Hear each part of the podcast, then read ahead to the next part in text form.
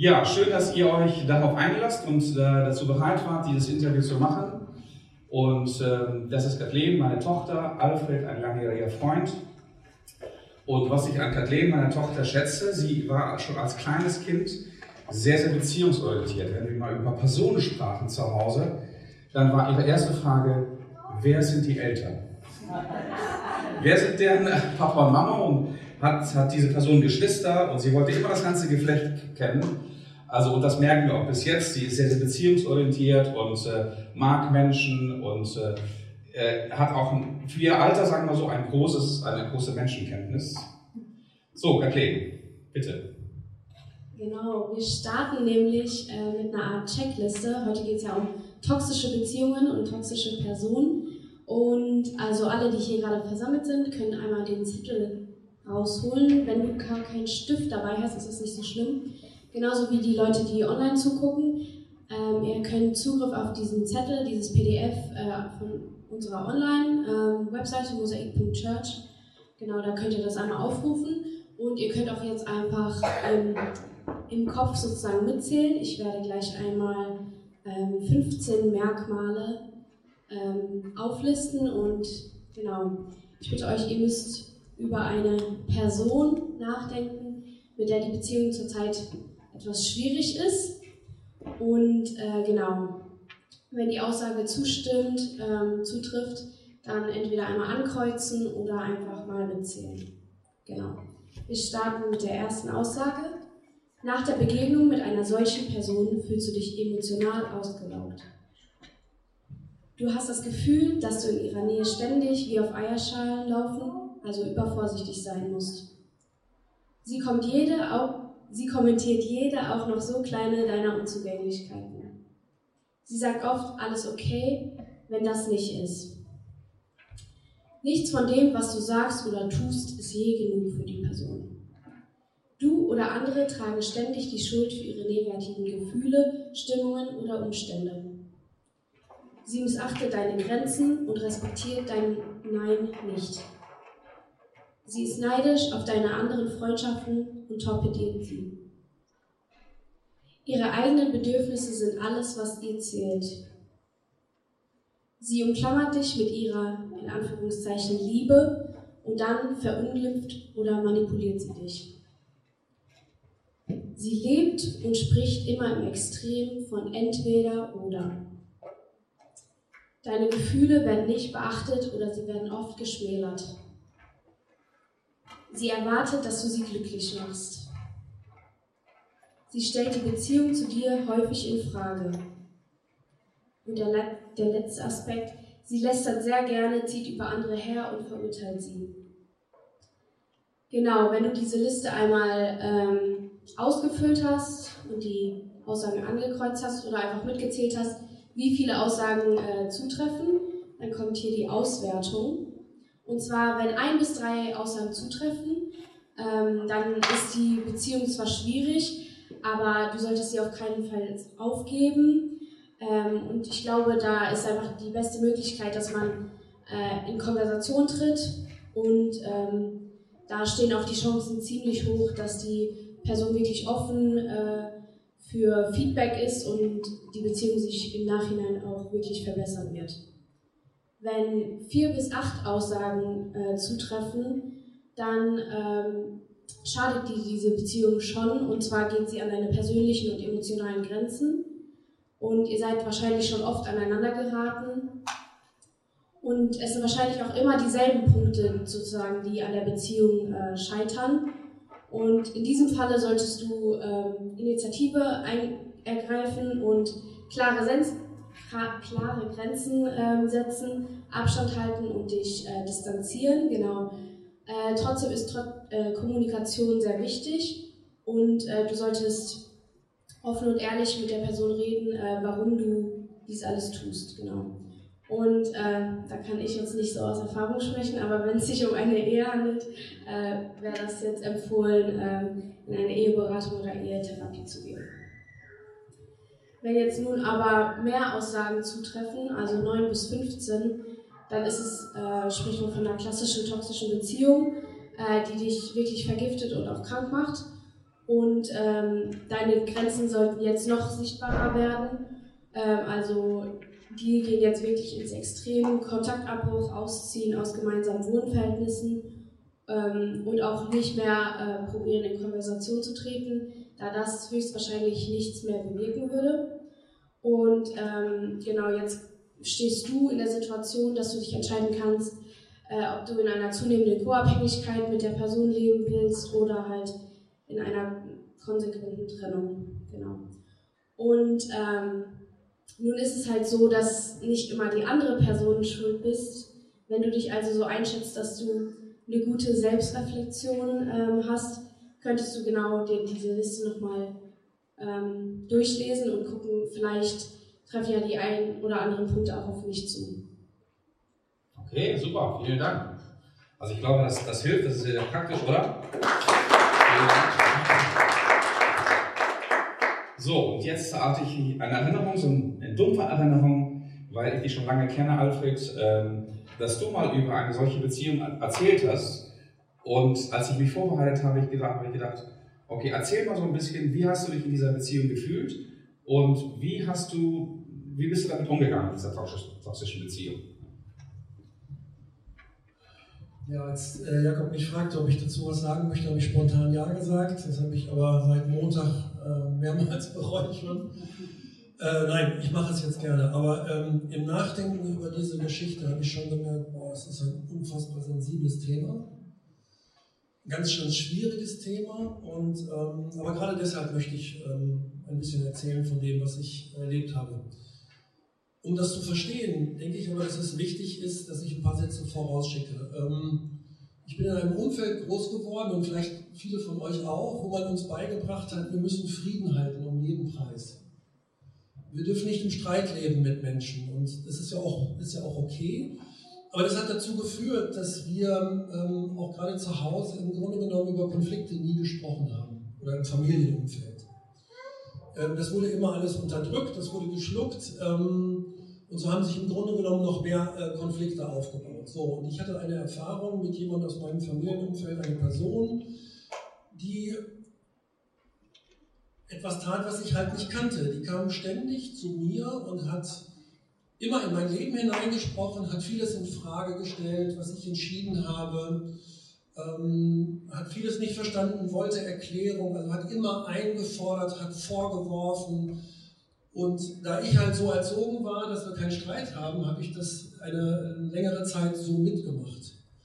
Ähm, und mir war überhaupt nicht klar, was für ein Spiel da, da abläuft.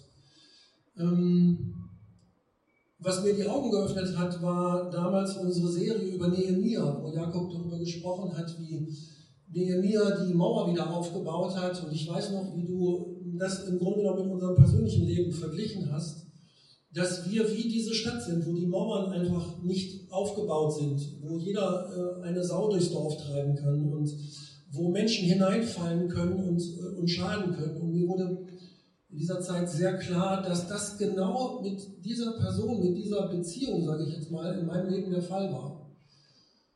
Und es war sehr, sehr schwer für mich zu erkennen, dass ich im Grunde genommen dafür jetzt aber Verantwortung habe und dass ich diese Mauer schließen muss. Es liegt an mir. Ähm, ich habe mich immer über diese Person aufgeregt und das Problem war nicht diese Person, das Problem war, dass ich nicht aktiv geworden bin. Es ist mir aber sehr schwer gefallen, weil ich halt aus diesem Background, aus diesem Kontext komme, wo man diese Konflikte im Grunde genommen vermeidet. Und das war aber schon so weit, also ich habe jetzt gerade das, diese Liste nochmal sehr aufmerksam verfolgt, als Kathleen das vorgelesen hat. Ich schätze mal, das waren 10 bis 12 Punkte ungefähr, die zutrafen.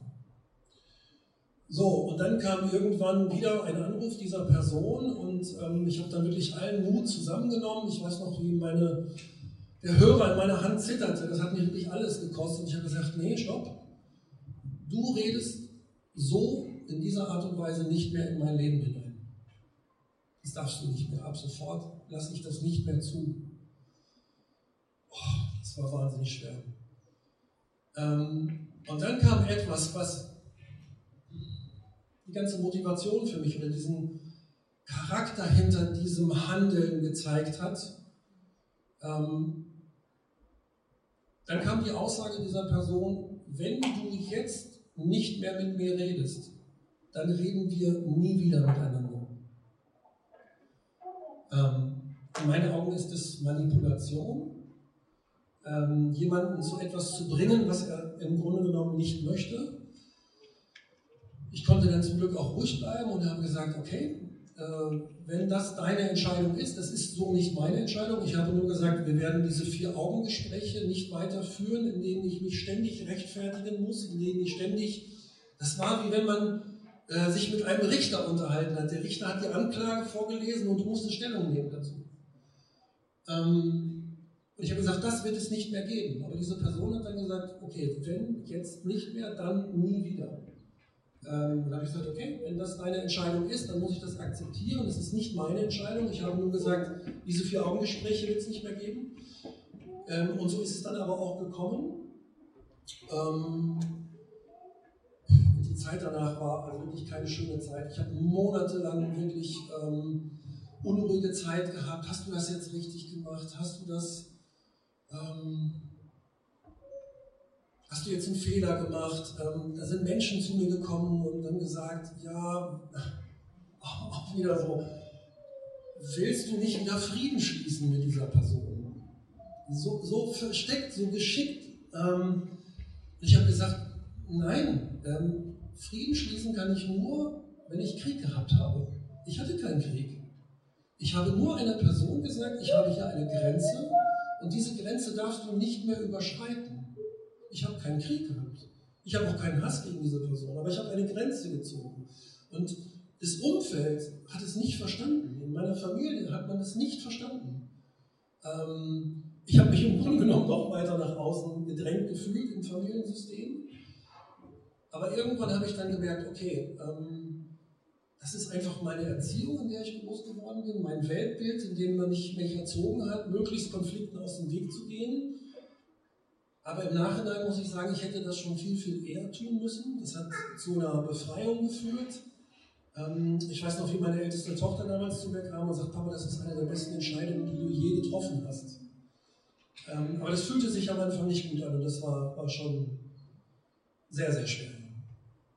Okay, vielen Dank, dass du das äh, geteilt hast mit uns, obwohl das auch emotional natürlich, besonders im Familienumfeld, sehr, sehr schwer fällt, solche Entscheidungen zu treffen. Vielen Dank euch beiden.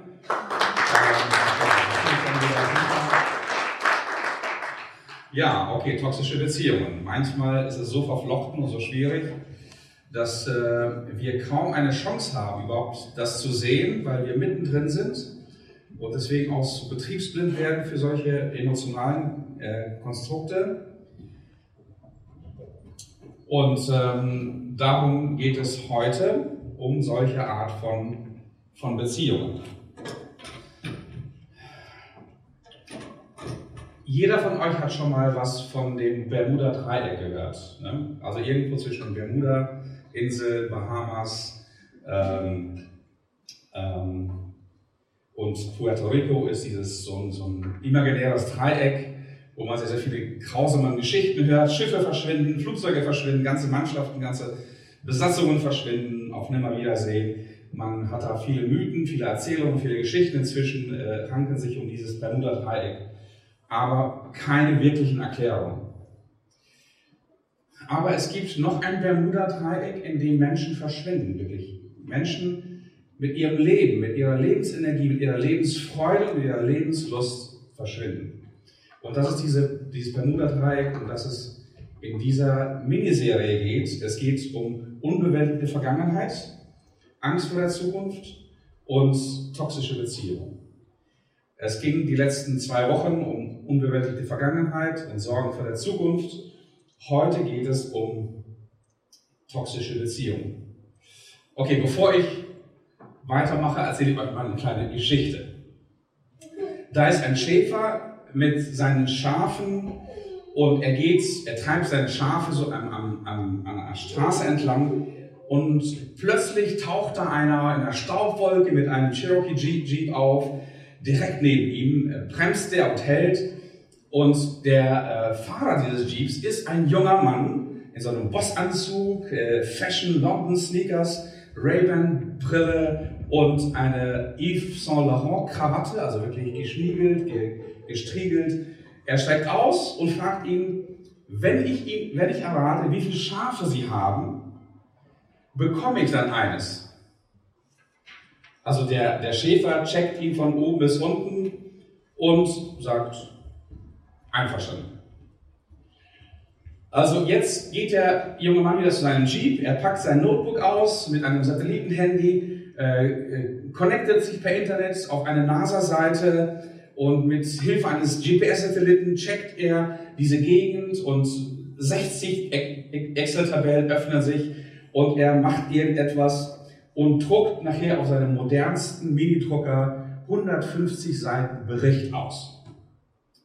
Und dann geht er zum Schäfer und sagt, so, ich habe jetzt die Ergebnisse, Sie haben exakt 1586 Schafe. Der Schäfer sagt, ja, stimmt, richtig suchen sich ein Schaf aus. So, jetzt geht der, der Schäfer einfach in die Herde, nimmt sich ein Tier und in sein Jeep. Und dann ruft der, der Schäfer nochmal hinterher und sagt, Moment mal, ähm, wenn ich Ihren Beruf errate, kriegen Sie, kriege ich dann mein Tier zurück? Der junge Mann überlegt ein bisschen, also, ja, okay, warum nicht?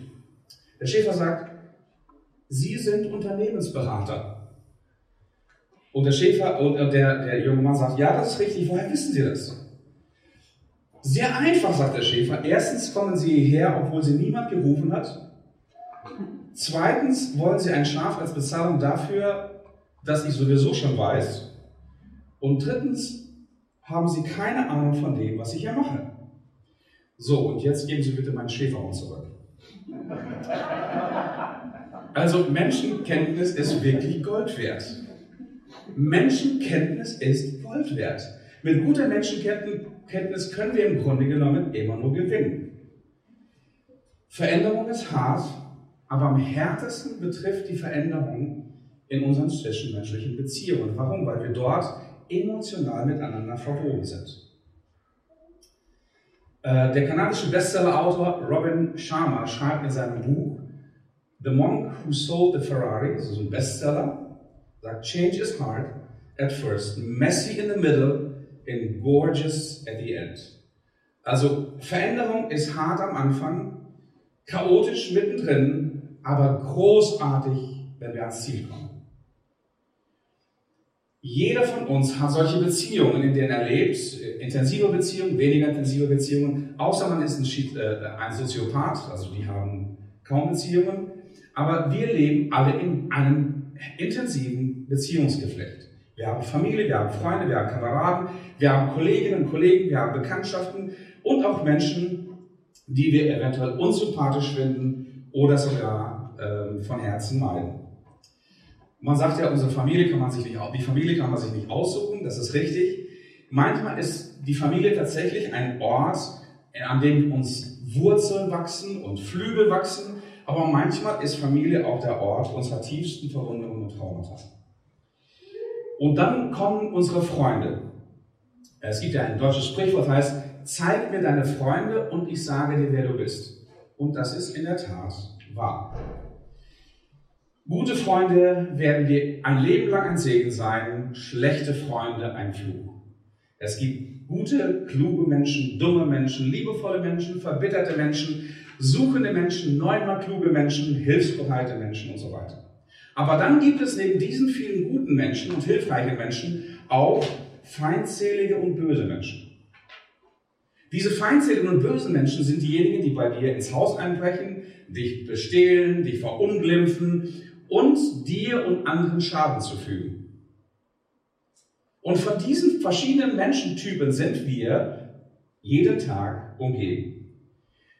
Wir haben die Begegnung mit diesen Menschen, aber wir müssen nicht zu jeder dieser Personen Beziehungen haben.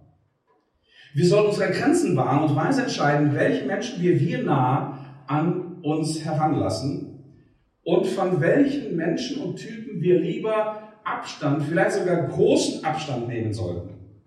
Also das Thema ist heute raus aus toxischen Beziehungen und rein in echte Liebe, wie du klare und gesunde Grenzen setzen kannst.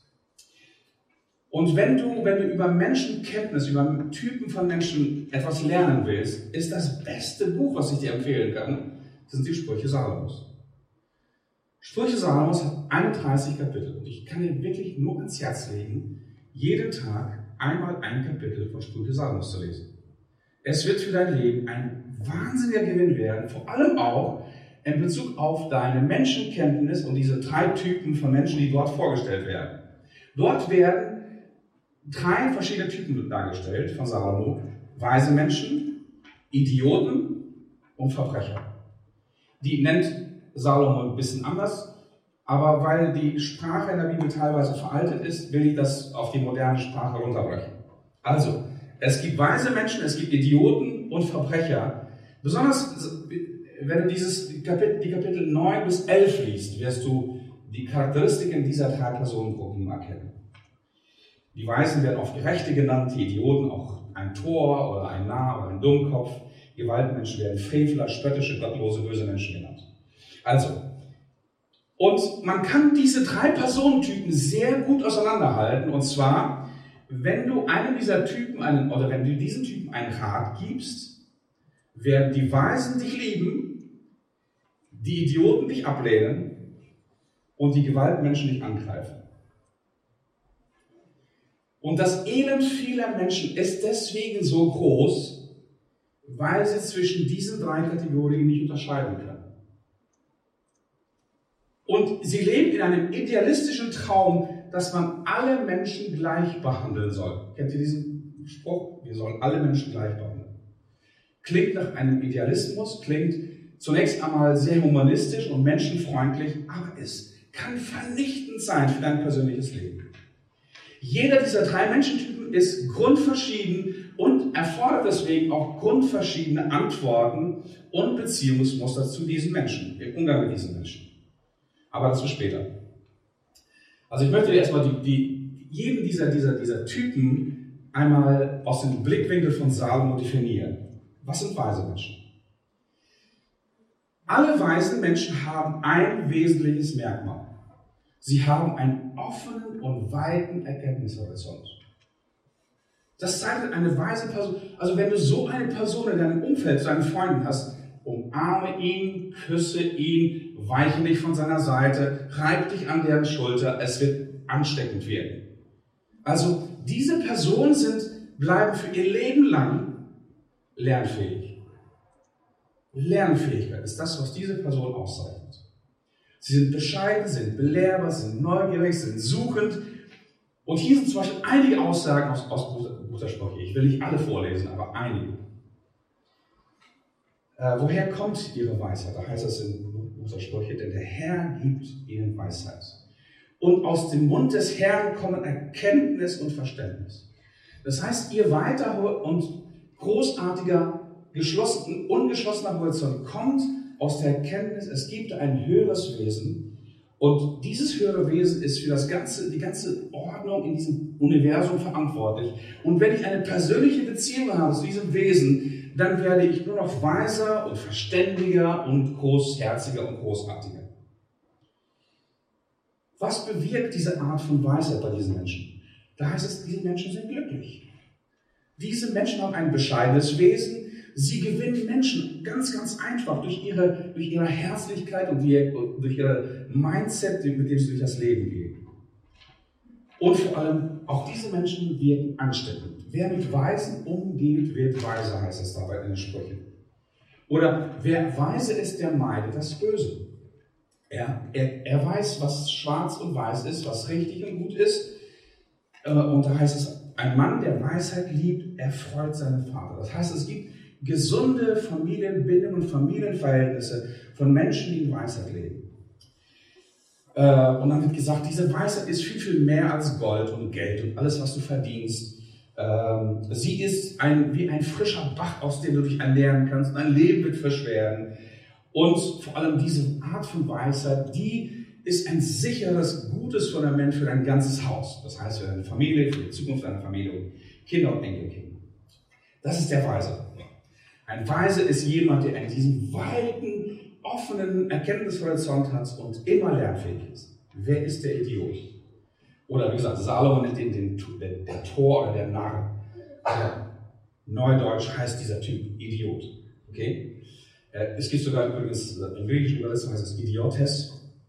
Also, es ist kein deutsches Wort. Und das wesentliche Merkmal eines Idioten ist, dass er sich in diesem unendlichen Kreislauf von falschen Entscheidungen befindet. Er, er trifft die gleichen falschen Entscheidungen immer und immer und immer und immer wieder. Er ist beratungsresistent. Du erkennst einen Idioten relativ schnell, du, du gibst ihm einen guten Rat, er kommt zu dir und heult sich bei dir aus. Du gibst ihm einen guten Rat.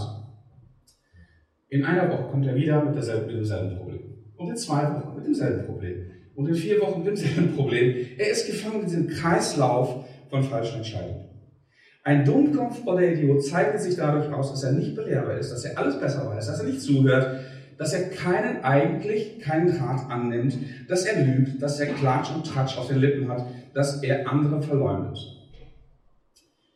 Er kennt, und das ist Salomo wirklich in seinem, in seinem Originalton, diese Menschen kennen keine Disziplin, keine Selbstdisziplin, keine Zurechtweisung. Da heißt es, ähm, wer Erziehung liebt, der wird immer klüger. Aber wer Zurechtweisung hasst, der bleibt für immer ein Idiot. Okay, das ist so typische Luther-Übersetzung. Okay, richtig genial. Eine andere, eine andere Geschichte, die, die auch bezeichnend ist für, für diese, diesen Menschentyp, diesen Idioten, ist sein Umgang mit, mit Emotionen. Da gibt es eine direkte Verbindung zwischen seinem Herz oder seinen Emotionen und seiner Lippe. Da ist eine direkte WLAN-Verbindung und die ist gigabit stark. Das heißt, alles, was an Emotionen da ist, ist sofort auf den Lippen. Er lebt das sofort, acting out his emotions, okay? Er lebt seine Emotionen eins zu eins sofort aus. Also, Sprüche 12 zum Beispiel. Ein Idiot zeigt sofort seinen Zorn. Ein Idiot stellt seine Dummheit sofort zur Schau. Ähm, ein Weiser scheut sich und meidet das Böse, aber ein Idiot fährt trotzig, also voller Wut, hindurch. Ein Jähzorniger handelt immer wie ein Idiot und so weiter und so weiter. Du kannst es nachlesen. Ähm, mir gefällt, ich, ich habe das schon einige Mal erzählt, wie sehr ich ähm, Viktor Frankl schätze als äh, Psychologen und Therapeuten, ähm, als auch so jemand, der ähm, durch schwere Zeit gegangen ist, jemand, der den Holocaust überlebt hat. Und er schreibt in einem seiner Bücher, zwischen Reiz und Reaktion gibt es einen Raum.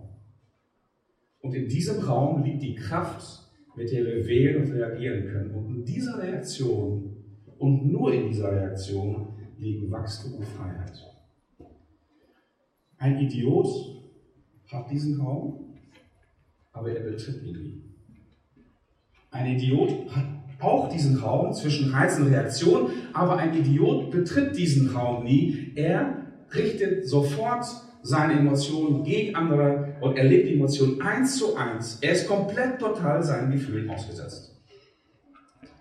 Auf ein Gefühl folgt immer unmittelbar die Reaktion und zwischen denen gibt es keinen Raum, keinen Verstand, keinen gesunden Filter. So definiert der weise Salomo Idiot. Er ist gefangen in einem wiederkehrenden Kreislauf der Dummheit. Salomo schreibt das so, Salomo, Sprüche, Kapitel 26, Vers 11, wie ein Hund, also es ist ein unangenehmes Bild, wie ein Hund wieder frisst, was er ausgekotzt hat, so ist ein Idiot, der seine Torheit immer wieder treibt. Wow, ein ekelhaftes Bild, aber es bringt es tatsächlich auf den Punkt. Und der große Unterschied, vielleicht erkläre ich das nochmal an einem Bild, der große Unterschied zwischen einem Idioten und einem Weisen geht folgendermaßen. Stell dir mal vor, ein Mann ist unterwegs zu seiner Arbeitsstelle. Okay? Und auf dem Weg zu dieser Arbeitsstelle ist irgendwie auf dem Weg durch eine Ausstellung ein Loch entstanden. Und er ist unaufmerksam, vielleicht dann mit seinem Handy und zack fällt er in dieses Loch rein. Okay, ähm, er, er, ist verwundet, er, er, ist, er ist schmutzig, er, er macht sich ein bisschen sauber und äh, geht wieder zurück, äh, geht weiter zu seiner Arbeit. Der nächste Tag, sagen wir der, Dienstag, ein Mann geht den Weg zu seiner Arbeitsstelle und ist unaufmerksam und zack fällt er in dieses Loch. Okay, das ist wer ein Weiser oder ein Idiot?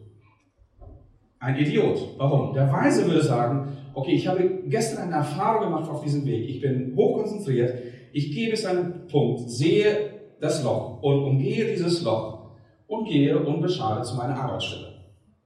Ein Idiot fällt wieder in dieses selbe Loch, in das er gestern gefallen ist, aber wird Folgendes machen. Er wird heute über dieses Loch fluchen. Der dritte Tag. Der Typ geht wieder zu seiner Arbeitsstelle, ist unaufmerksam und fällt wieder in dasselbe Loch. Heute, er ist verletzt, er ist verwundet inzwischen, er ist genervt, er wird über das Loch fluchen und heute wird er über jeden fluchen, der dieses Loch gegraben hat und ihm eine Falle gestellt hat und wird über die Welt fluchen und wie alles unfair ist. Der vierte Tag. Was schätzt du, was passiert am vierten Tag? Okay, also ich glaube, ich brauche dieses Bild nicht weiter auszumalen.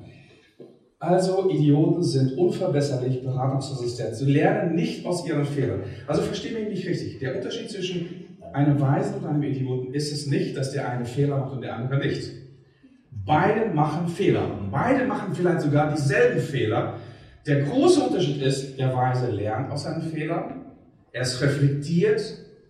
Ein Idiot kennzeichnet sich dadurch aus, dass er aus seinen Fehlern nicht lernt.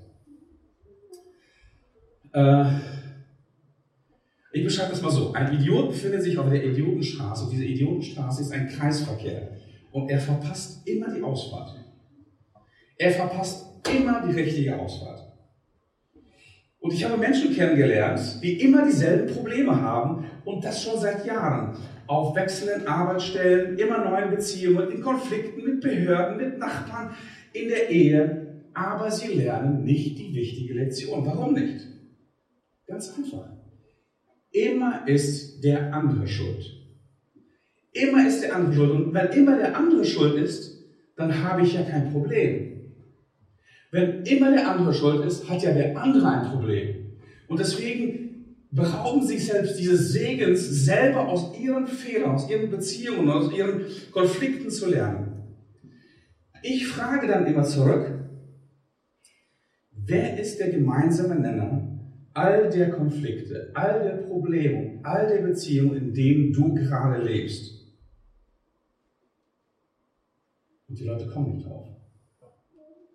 Ich stupse sie schon mit der Nase auf, auf die Antwort, aber sie kommen nicht drauf. Der gemeinsame Nenner all dessen bist doch du.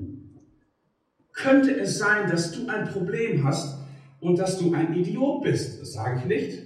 Weil, wie gesagt, nach einem bestimmten Zeitpunkt hilft es auch nicht mehr, einen Idioten, einen Narren zu belehren. Es gibt einen Hoffnungsschimmer. Es gibt einen Hoffnungsschimmer für jeden dieser Personengruppen, aber Hoffnung, die Hoffnung besteht immer dann, wenn jemand lernfähig und lernbereit ist, seinen Horizont öffnet und endlich mal begreift, dass er ein Teil oder ein, der größte Teil des Problems ist. Wenn er auf den Rat des Weisen hört, heißt es in der Entsprüche, dann kann auch selbst ein Narr ein Idiot weise werden.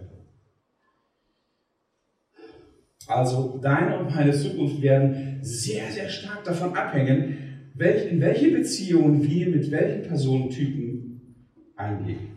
Sprüche 13, Vers 20. Wer mit den Weisen umgeht, der wird immer weiser. Wer aber mit Idioten unterwegs ist, den wird immer das Unglück treffen. Und beides ist anscheinend ansteckend. Weisheit und Dummheit, beides sind ansteckend. Deswegen, also ihr kennt das mit der Maske und mit Abstand, bitte haltet Abstand zu Menschen, die euch in verkehrter Weise, krankhafter, pathologischer Art und Weise anstecken.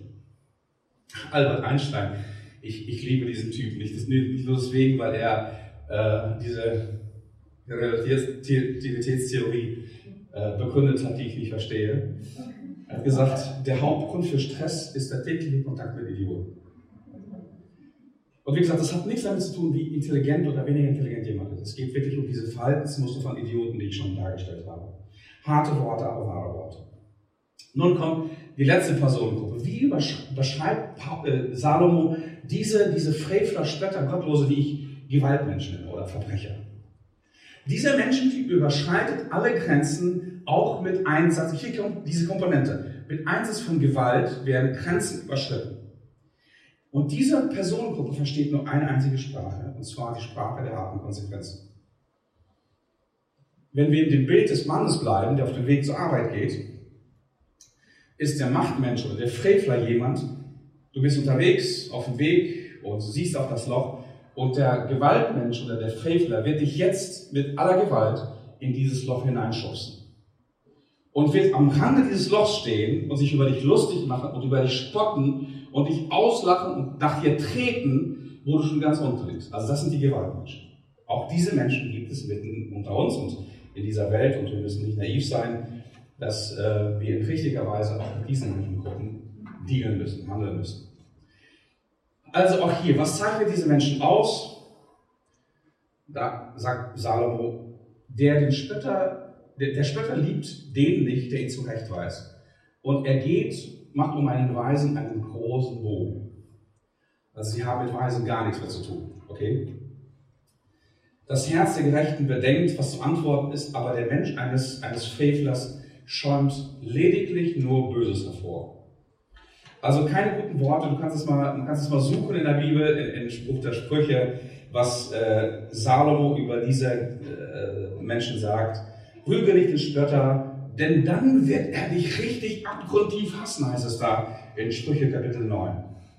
Bist du weise, so ist es gut für dich. Bist du aber ein Spötter, so musst du alle Konsequenzen für dich alleine tragen und so weiter. Du und ich sind umgeben von ganz unterschiedlichen Menschentypen. Darunter sind weise Menschen mit einem offenen und weiten Mindset, unbelehrbare Idioten, die keinen Rat annehmen und gewalttätige Frevler, die gewaltsam Grenzen überschreiten und sogar vor heftiger Gewalt nicht zurückschrecken. Und die Frage ist nur, nun, wie gehst du, wie gehen wir mit diesen verschiedenen Menschentypen aus, um? Ich will dir das ganz kurz darstellen. Also du wirst die Begegnung mit diesen Menschen nicht vermeiden können, weil wir mitten in dieser Welt leben und diese drei Typen sind ständig um uns herum. Aber dein Glück oder Unglück entscheidet sich dadurch, welche Beziehung die du zu diesen Menschen haben willst. Hast du zu weisen Beziehungen? Wirst du lernen? Wirst du lerne, lerne sie kennen, freunde dich mit ihnen an. Äh, du kannst diese Menschen daten, du kannst diese Menschen lieben. Mit Idioten, halte Abstand, wenn nötig, konfrontiere. Bitte nicht daten, an junge Leute, bitte nicht daten und vor allem nicht diskutieren. Nicht diskutieren. Ich diskutiere zum Beispiel schon seit langer Zeit nicht mit Leuten über Corona. Mit einigen Leuten nicht weil sie für mich in einer bestimmten Kategorie fallen. Und Gewaltmenschen, Verbrecher abgrenzen. Polizei, sag immer, ich sage mal, Polizei, Anwaltschaft, Richter. Das sind die Schritte, okay? Anzeigen, Anwaltschaft, Staats, Staatsmacht einschalten.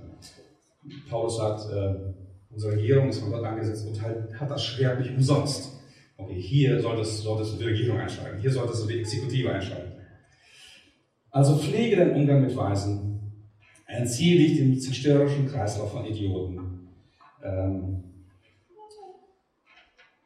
bevor du mit jemandem streitest, frage dich bitte, ob diese Person überhaupt fähig und reif genug ist, um das Konzept von unterschiedlichen Perspektiven zu verstehen. Und wenn das nicht der Fall ist, macht es absolut keinen Sinn. Du hast es höchstwahrscheinlich mit einem Idioten zu tun. Okay? Also gib jedem Menschen die Erlaubnis, Fehler zu machen und die Verbindlichkeit und die Verpflichtung, daraus zu lernen. Und äh, die Grenzen äh, von Gewaltmenschen sind ganz klar. Ein klares Nein, Polizei, Anwaltschaft, Richter, Strafe. Der Frevler heißt es in, der, Sprüche Kapitel 12, richtet nur Blutvergießen. Erst dann ist er zufrieden. Das heißt, bei diesen Menschentypen hilft kein Reden, kein Diskutieren, kein Abwarten, kein Beschweren, kein Beschwichtigen, auch in der Regel keine zweite Chance. Im Englischen gibt es ein tolles Wort, äh, ein tolles Sprichwort, das heißt, Don't blame a clown for acting like a clown. Blame yourself for going to the circus. Also, beschwer dich nicht über einen Clown, dass ihr wie ein Clown handelt. Hör bitte auf, in dieses verdammte Zirkus zu gehen. Okay? Also du und ich allein, nur du und ich, wir können entscheiden, aus diesem Albtraum-Zirkus von Gewaltbeziehungen auszubrechen. Und bitte tu es jetzt, tu es heute, wenn du in einer solchen Verbindung stehst. Je eher du dich klar abgrenzen und dich schützen kannst, desto eher bist du dein Haus und deine Familie sicher. Das sage nicht ich, das sagt die Bibel in dieser, in dieser Radikalität. Und ich hatte schon viele, leider viele Beratungen auch in Gewaltbeziehungen. Und mein Rat war immer dieselbe. Polizei, Staatsanwaltschaft, Gericht. Polizei, Staatsanwaltschaft, Gericht.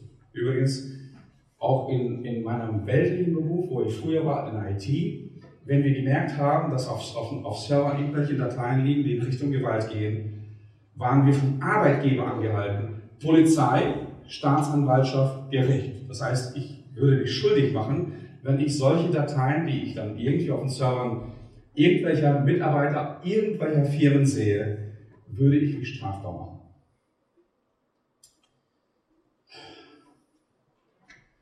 Also mir gefällt das, Alfred, was du gesagt hast. Wir sind oft so erzogen worden, Frieden um jeden Preis. Und tatsächlich fällt diese Art von Abgrenzen besonders dann schwer, wenn es sich um Christen handelt oder tatsächlich auch Familienmitglieder.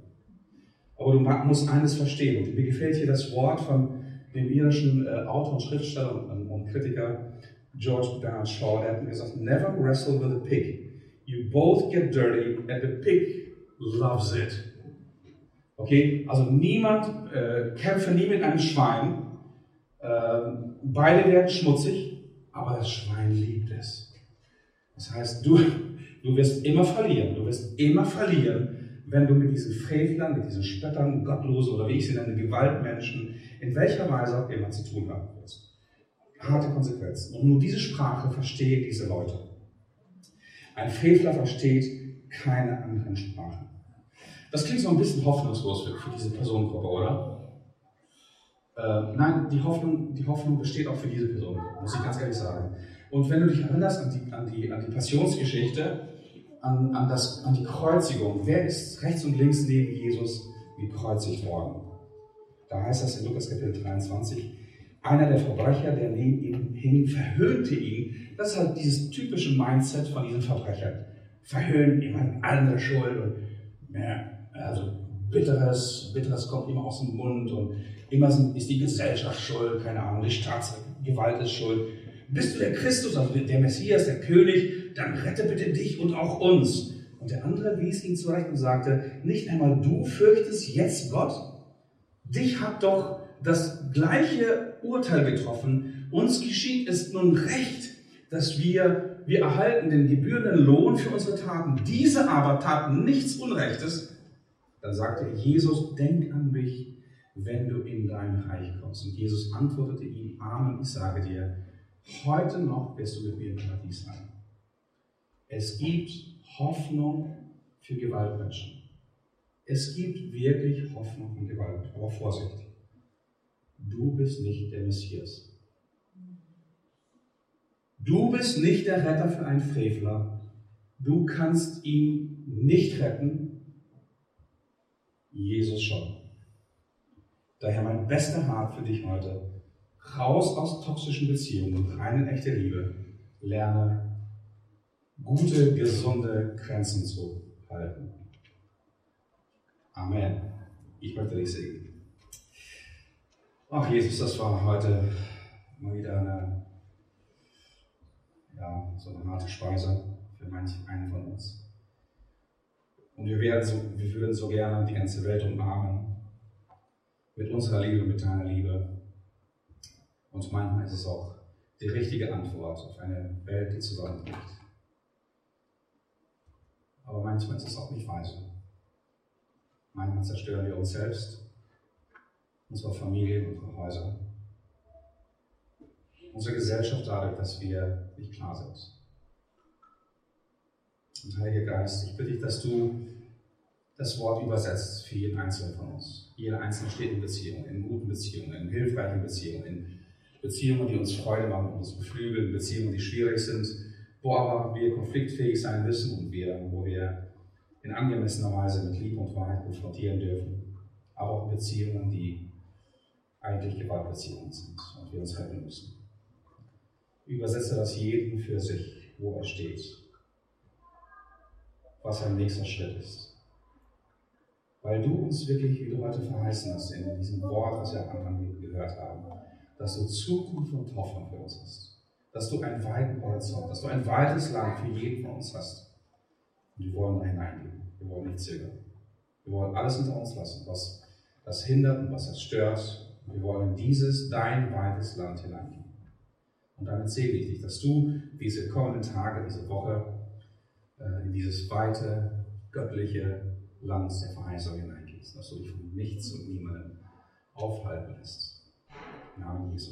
Amen.